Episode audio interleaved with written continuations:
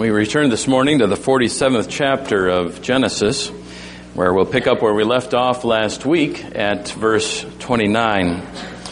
It was uh, my intent at the beginning of the week, a couple of weeks ago now, to cover all of the 47th chapter at once without pausing here, but as that week wore on, I realized that the writer of Genesis definitely takes a sort of uh, pause and breath at this particular episode. It seems to me, therefore, that a faithful expositional preaching of the text requires the same of us. So here we are, and with God's help, we will be blessed for stopping at this tender scene that takes place between a father and a son in the anticipation of death's arrival to the former. Toward that end, let us seek God, whose word this is, for that help. Our Father in heaven, we acknowledge our absolute dependence upon you for your grace and for your Spirit, the same who inspired these words now to come and, and illumine them to us.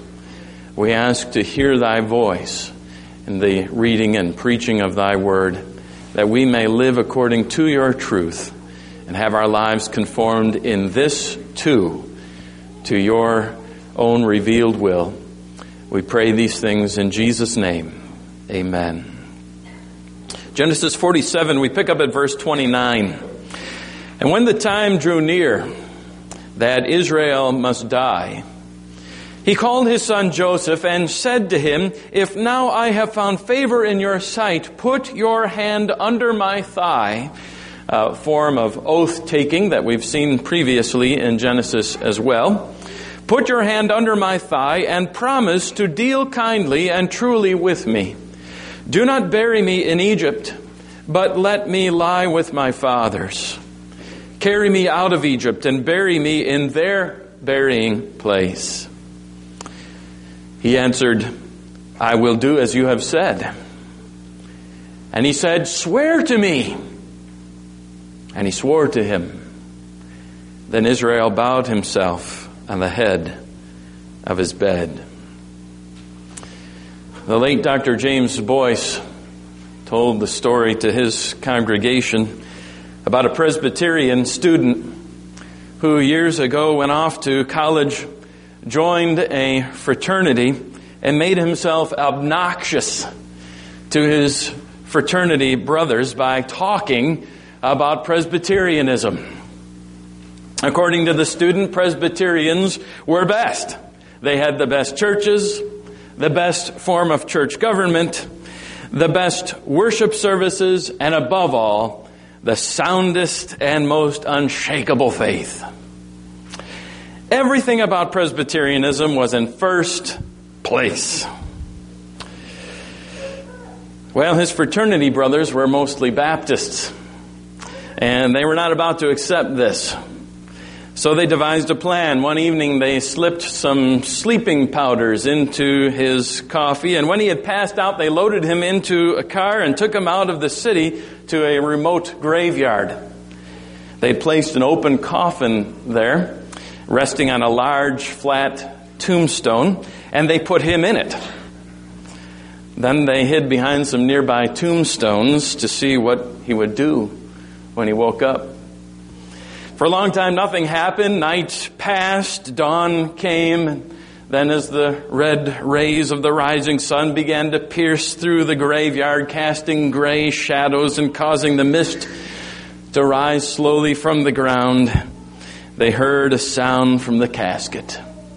Their fraternity brother was waking up. It won't be long now, they thought.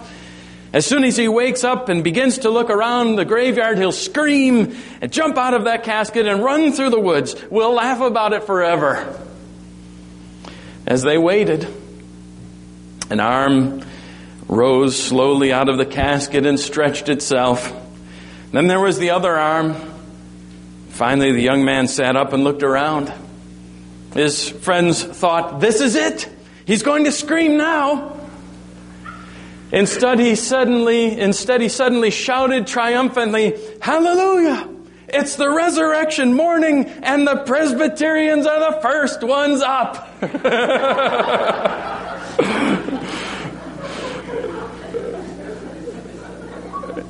you see how, how you treat death, how you approach the matter of death has everything to do with your convictions about it. But what I fear, dear flock, is that we have far too much come under the influence of our culture when it comes to death, particularly to the anticipation of and the preparation for it, for our own death and its inevitable arrival. A stroll down a couple of aisles at Walmart will be enough to convince you that we are a culture of deep ironies when it comes to death. On the one hand, we have completely immersed ourselves and gorged ourselves with death. Bloody snuff films fill our shelves and the eyes and the hearts of our culture all day long. Even little children now regularly view killings and deaths, both fictional and real, and the two tend to blend on the television screen. On the other hand, we have aisles in our stores filled with makeup and hair coloring and skin treatments and miscellaneous artificial body parts and coloring, all designed to defy the effects of aging. Sometimes it's even called age defying makeup. It seems that we are uh, when we are not filling our eyes with death as entertainment, we are running full force from it, trying with might and main to deny or at least to defy it. If not with makeup, with words, we try to bury death. No pun intended. Insurance companies sell what? Life insurance. A misnomer if ever there were one. One of you several years ago passed along to me an article from Wall Street Journal in which medical textbooks were studied to find out how doctors are trained to care for the dying, their dying patients. Frankness about death was strikingly absent, according to the study. Sometimes dead persons were termed non-survivors. Richard Doss, in his book on death in America, writes about a massive cultural conspiracy. He writes at work in creating a new image for death. He goes on, we attempt to reshape our understanding of death by the language we use, particularly imaginative euphemisms we have invented to soften the reality of death. Consider what takes place when a person dies. If he dies in a hospital and the odds are he will. It will be announced that the patient expired. And the attending physician will sign a vital statistics form. No longer a patient, the person enters a new state as a loved one. The remains of the loved one are removed to the mortuary where the family arranges the memorial estate. After preparation, the loved one is placed in a slumber room, sometimes called the reposing room. If he's a member of a church, the minister announces from the pulpit or in the bulletin that Mr. Jones has gone home to be with the Lord or passed to his heavenly home. The newspaper states succinctly that Mr. Jones' beloved father passed away. This is the accepted social practice for speaking of death. If you are so coarse as to mention in a matter of fact way, did you hear that John Jones died last week? Many people would think it's in poor taste and think you indiscreet. Use of softened language indicates a strong need to deny the harshness of death. Now, whether you take it as far as Mr. Doss does or not, you do know that as a culture, drifting further and further away from even the vestiges of a biblical world and life view, we are also losing our common ability to deal squarely with death. This is where you and I must take our instruction from the Bible and from the examples it gives us about how to deal with death, particularly with the coming of your own. And I think it, that in identifying our culture's inability to deal squarely with death, we come to the first point of biblical direction for ourselves. First, Christian, learn to face your own death and learn to speak of it as well.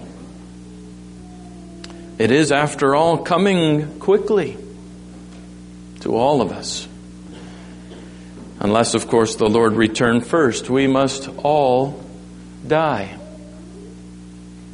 Says the scripture is appointed, it is appointed for a man once to die, and after that comes judgment. George Lawson wrote on this passage, quote, today we are 24 hours nearer to our death, to our latter end than yesterday and 365 days nearer to it than we were a year ago. At all times, they are inexcusable who are warned by the decay of their strength that death is approaching if they banish it from their thoughts when they ought to be hastening their preparations to meet it with firmness End quote. Here we learn an important lesson for ourselves. Brothers and sisters, an important lesson from Jacob. We must reckon with our coming death. We cannot hide from it. It's foolish to do so, foolishness to act like the world does, to look away and to act as if it's not coming, as if we can postpone it indefinitely. This is huge, Christians. This is a monumental moment for you. You mark your life, don't you? You mark your life by great moments. You, you mark your life by your birth and your graduation from school and, and your marriage and your children maybe and those sort of things. And we look forward to great events and important too. We even let those things that we anticipate reach back and affect the way we live right now today. How much more our own death? Here's the point. If you will live biblically, this too must not only be a part of your vocabulary, but a part of your thinking. I know that I've quoted to you from Faith Cook's work about Samuel Rutherford and his friends for the past couple of weeks now, but if your patience will allow, I came upon a passage again this week that relates directly to the sermon that faithful, fair haired pastor of Anwoth wrote to an elderly lady in his congregation in a way that most pastors today wouldn't dare to speak to an elderly member under their ministry urging her to obedience to the Lord in the last stretch of her earthly race. He does not shrink back, Rutherford does, from mentioning death, but comes back to that subject again and again in, in vivid terms. He writes, Oh, how sweet and comfortable will the feast of a good conscience be to you when your eye strings shall break, your fa- face wax pale, and the breath turn cold, and your poor soul come sighing to the windows of the house of clay of your dying body, and shall long to be out. You may think Rutherford just a little bit too graphic, but does not the Bible itself speak of death in those very same ways.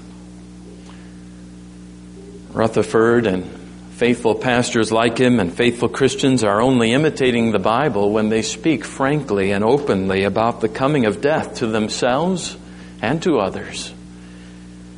It is not a morbid exercise in which we engage when speaking about death and thinking about it. It is a biblically commended exercise in honesty and in preparation. Which brings me to the second point. Not only must we learn to speak of death and its coming, we must second make preparation for the coming of our own death. Look at Jacob, requiring not only now the promise, but the oath of his son Joseph to carry out his instructions. Bring my body to the burying ground of my fathers. Even while he is still alive, as it were, arranging his own funeral, the circumstances of his own burial. Dying well, wrote or writes J.I. Packer. Dying well is one of the good works to which Christians are called. And certainly, an important part of dying well will be planning how your death will be marked. Jacob made it a point that his death should be punctuated by the transportation of his body from Egypt to Canaan. Why? Was he an old sentimentalist? Was he maybe just not too wild about the Egyptian cemeteries? What? Just this. Even in his death, Jacob would testify to the promises of God.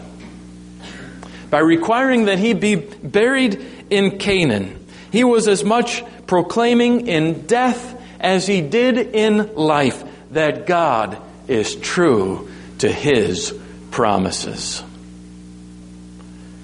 Canaan, not Egypt, was the land God had promised and certain of the resurrection to come, he would rise in the land the Lord his God was giving him. And so it would be and was for centuries to come. A clear and certain message, not only for the next generation, but for the generation after that, and the next, and the next, and the next, for at least 400 years. I say Jacob's funeral was a testimony to his descendants of his faith in the promises of God. One has to wonder how often the people were reminded and reminded one another of that great funeral procession that led all the way from Egypt to Canaan that bore the patriarch's body to the place of God's promise. How many people's faith was buoyed in the waves of trial, of the trying days in Egypt that were to come by the memory of Father Jacob's funeral? It's difficult to know. But this is what I want for your funerals and for mine. I want and I want for you to take the full opportunity to glorify God in your death, to testify to the certain hope that is found in and only in Jesus Christ.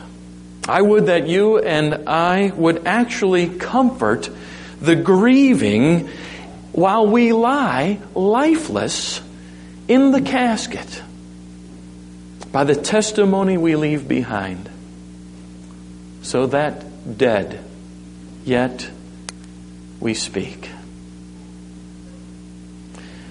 That is why I want to make this earnest offer to you this morning. I will be glad to sit down with as many of you as would care to do this to plan out your funeral with you before it comes.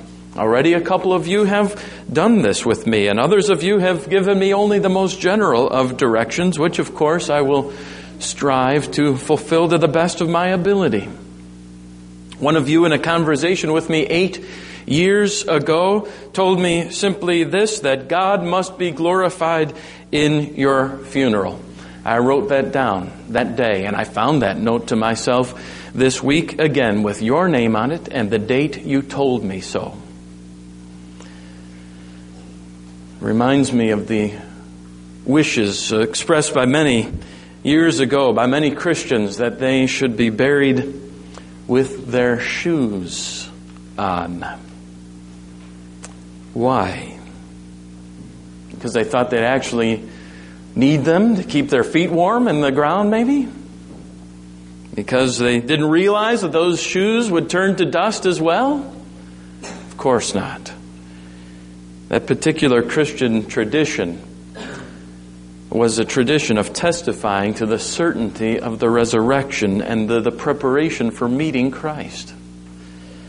Or think of another Christian tradition, burying the body with the feet pointing to the east. With feet to the east, so that when Jesus returns, that person should rise to meet Christ face to face worthy traditions which bespoke great faith. Now, these are some of many decisions that can be made about your funeral long before the days come. The day comes. Practical decisions from the hymns and prayers that will be spoken, and the flowers in your casket, all these decisions that will not only relieve your family of many pressures when the day comes, but will supply you with the opportunity to give maximum glory to God, to give your last testimony from the grave. I hope that you will give this very careful thought. That day is coming more quickly than any of us cares to imagine or dares to think. And I firmly believe that you will want to have made ready for it. We, we plan ahead, after all, in some cases for months, some for years. We plan for weddings and for graduation parties and, and all those sort of things. Why not take some careful time to prepare, to lay plans for your last good work, for your exit from this life into glory. And to make that a great day. So, Christians, not only must you look to, consider, and speak of the coming of your own death and prepare for that day, but third, you must live worshipfully today, before that day comes upon you. And here we have Jacob's example to follow as well when he had extracted not only a promise but an oath from his son to bury him according to his wishes off in Canaan, Jacob does not simply let go and sort of resign into doing nothing. What does he do? Verse 31 Then Israel bowed himself upon the head of his bed. What is he doing? Bowing himself on the head of his bed. What does that mean? Was it a, a gesture to Joseph? Uh, was it a sort of relief? Maybe the old man was falling asleep? The writer of Hebrews tells us the answer. He was worshiping God. Jacob, it is true, he was a wily character. Of that there is no doubt. His is not a life that Scripture commends to any one of us, at least not for the most part. Even the writer of Hebrews, when commending Jacob for his faith, has nothing to say about his life before this point. But here, here Jacob is what you will want to have been what we will want to have been, every one of us, not only in the last days of our life, but in every day of our lives. Men and women, boys and girls who bowed before the Lord and worshiped Him in life, who bowed the knee to Christ in life, so that we will be prepared to meet Him in death At the same time, it's also worth taking careful note of the fact that it was in his old age that Jacob worshiped the Lord. That he was faithful in his walk with God. Even the Bible makes a sort of special note of this. That the righteous who, the, of the righteous who bear fruit not only in their youth, but in their advanced years. In Psalm 92, the psalmist says that they still bear fruit in old age.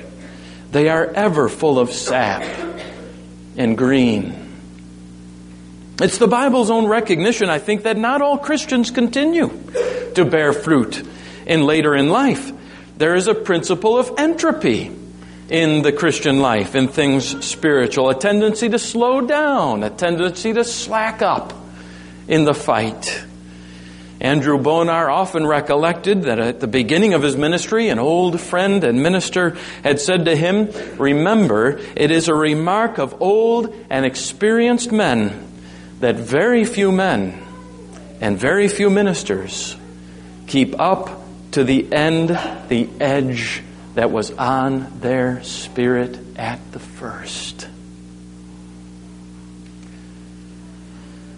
Jacob stands, therefore, for us as a reminder and a goad for every one of us and an encouragement to us that even a life marred by scheming and by spiritual shenanigans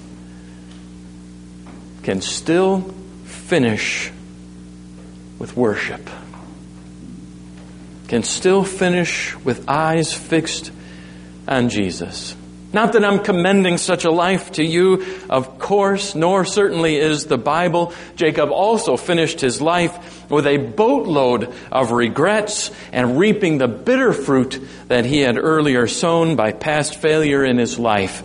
How much better that we not only end, but begin and continue our lives, the Christian life from start all the way to finish with obedience. The obedience that comes from faith. And one of the best ways to do that, one of the greatest engines, as the Puritans would say, for such a life, is the recollection of, the constant preparation for, the end to which every one of us must eventually come.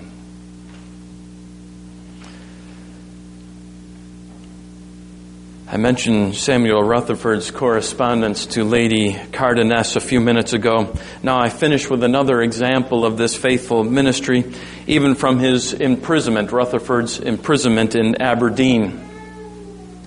From the days of his pastorate, Rutherford knew a particular, particularly choice Christian man. His name was John Kennedy. Time does not allow me to give you all the background to these events, but it seems that John Kennedy was one day so excited about the arrival of a faithful brother's ship to the coast of Scotland, a ship that they thought had been lost, that he got into a little boat and he set off to greet the great ship out in the water. But suddenly there came a terrible wind that whipped up the waves into a fury, driving his little craft helplessly along and then out of sight. Everyone was certain that John Kennedy had perished. Well, as it turned out, his boat had actually been driven by the larger ship and then out of sight and then grounded on a distant uh, part of the coast. While being a faithful pastor with a mind formed by the scripture's own thoughts, he decided, Rutherford did, to use these providences to turn Kennedy's mind to his approaching death. So he wrote in a letter to him this Death hath not bidden you farewell, but hath only left you for a short season. End your journey ere the night come upon you. Have all in readiness against the time that ye must sail through that black and impetuous Jordan. Then this Ye can die but once. And if ye mar or spill that business, ye cannot come back to mend that piece of work again. And so I say to you, dear flock, you can die but once. You can die but once. It is your last good work. Do it right. Or should I say rightly? For you cannot do it again. Or better yet, make the apostles' great desire and pursuit your own, that now, as always, Christ be honored in your body, whether in life or in death. Amen.